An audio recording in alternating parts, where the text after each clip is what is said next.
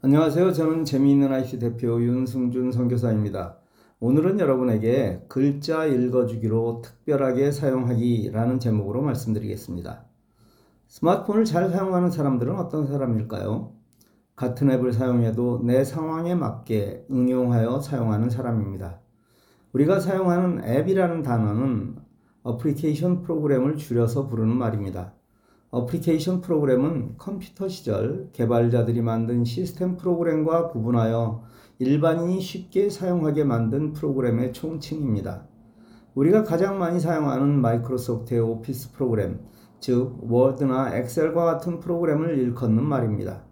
그게 스마트폰으로 오면서 앱, APP로 굳어진 것입니다. 우리가 가장 많이 사용하는 카카오톡도 유튜브도 앱입니다. 그런데 어떤 이는 카카오톡의 같은 기능을 가지고도 다른 사람과 다른 방법으로 사용합니다. 그건 정말 중요한 자세입니다. 이런 말씀이 나를 더 나아가 우리 모두를 편리하게 하는 방법이니까요. 예를 들어 보겠습니다.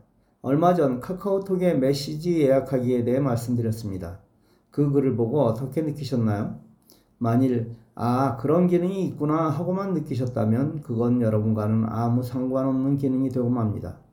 그런데 이걸 내게 어떻게 접목할까를 생각하셨다면 그건 엄청난 결과를 가져올 수 있는 것입니다.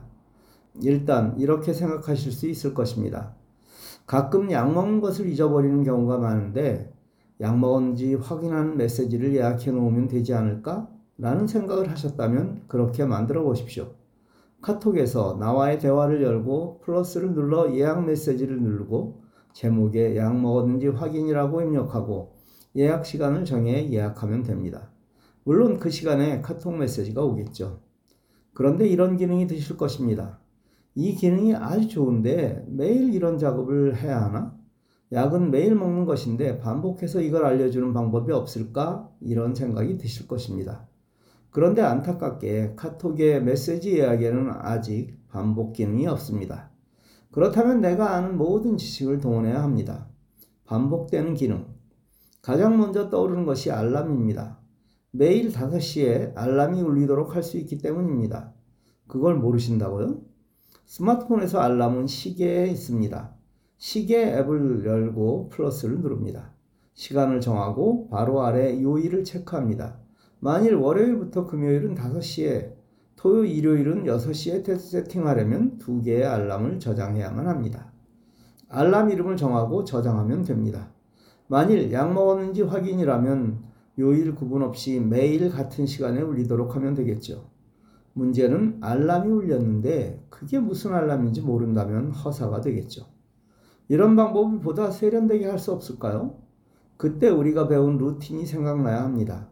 루틴이란 어떤 조건을 주면 내가 원하는 일을 실행하게 하는 방법이니까요. 설정에서 루틴으로 들어갑니다. 루틴은 모드 및 루틴에 있습니다. 플러스를 눌러 언제 실행할까요를 선택합니다. 특정 시간 동안을 선택합니다.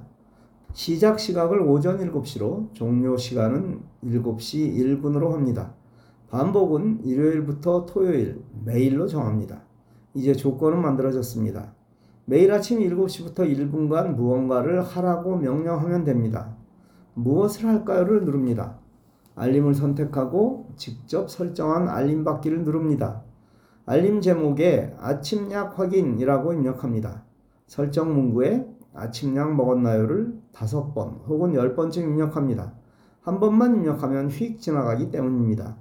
물론 다른 문구를 쓰셔도 됩니다.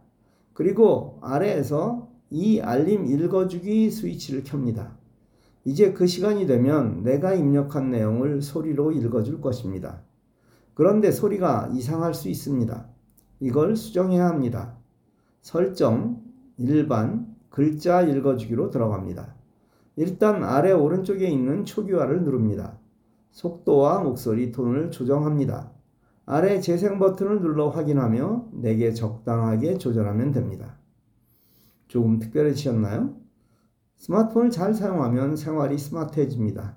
이렇게 나만 잘 사용하는 것으로 그치지 마시고 주위 분들에게 알려주셔야 합니다. 도저히 교육으로 되지 않는 분은 직접 설정해 주시고요.